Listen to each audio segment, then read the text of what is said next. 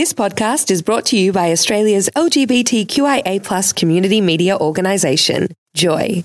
Keep Joy on air by becoming a member, a subscriber, or donate. Head to joy dot org dot a u. Joy, a diverse sound for a diverse community.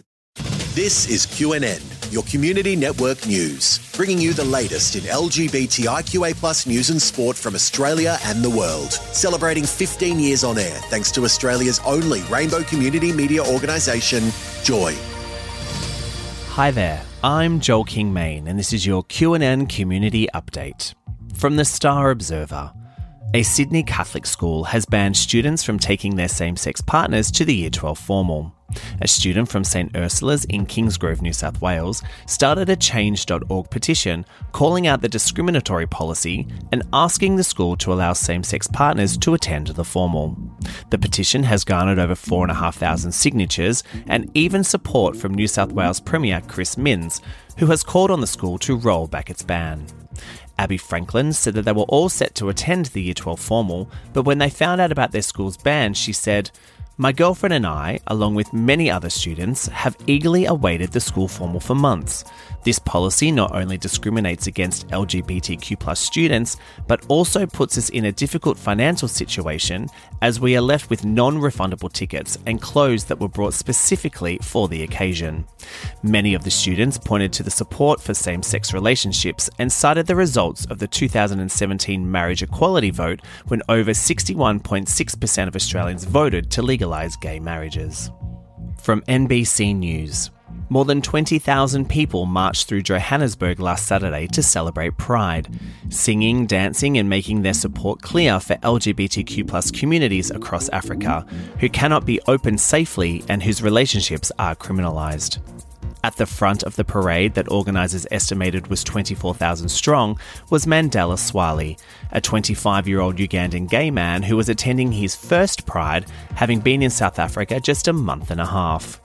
Swali, face-coated in glitter, draped in the Ugandan flag, recounted how he had fled his country in twenty twenty-one while on bail, having been arrested when his landlady caught him having sex with his boyfriend.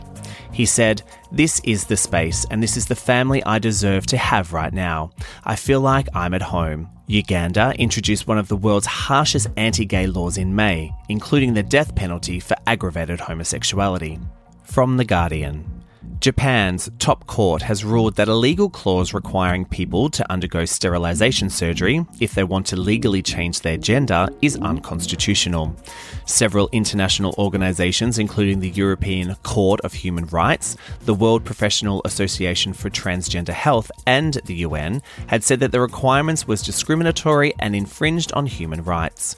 While rights groups welcomed the verdict, a decision by the judges to ask a lower court to deliberate on a separate clause requiring that genital organs of people who want to change their gender resemble those of the opposite gender was met with disappointment. Some lawmakers and women's groups in social conservative Japan had said the ruling that challenged the existing law would sow confusion and undermine women's rights. While many countries have repealed laws requiring surgery to legally change gender, trans rights remain controversial in Japan. From Pink News, pop princess and gay icon Britney Spears has seemingly promised that a follow-up to her bombshell memoir, The Woman in Me, will be released next year. The Woman in Me has only been out for a week, but the forty-one-year-old singer has already told her fans to get ready for a second volume. Last Saturday, Britney shared an Instagram video of a man beating a drum alongside the caption, "Humour is the cure to everything. Play on. Volume two will be released next year. Get ready." The video has since been deleted, and sources close to the singer reported to Variety that there were currently no plans for part two of the memoir. Turning to Q N N Sport now, and from Outsports, Ashley Carter, a triathlete who competed at the Women's Ironman World Championships in Kona, Hawaii in October, produced a progressive pride flag and raised it above her head in celebration after crossing the finish line. She posted an image of the moment to Instagram and in her story said, "I felt like a hypocrite for hiding that part of myself while advocating for sea change. I thought, I've got to do something. The idea to raise the progressive pride flag on the finish line in Kona started my own research and teaching. A lot of my work as an emerging scholar focuses on advocating for equality in sports and sports coverage, specifically for L G B T Q plus athletes and individuals." That's what's making news in the L G B T I Q A plus community this week. The Q N N team will be back here next week, or you can find us wherever you get your podcasts. Just search for Q N N. I'm Joel King-Maine. Q N N was recorded at Joy, a diverse sound for a diverse community. Tune in to Joy ninety-four point nine F M in Melbourne, joy dot org dot a u, or via the Joy app. Q N N is distributed across the Community Radio Network, with thanks to the Community Broadcasting Association of Australia. Thanks for listening to another Joy podcast, brought to you by Australia's L G B T Q I A plus community media organisation, Joy. Help us keep Joy on air. Head to joy dot org dot a u. Joy, a diverse sound for a diverse community.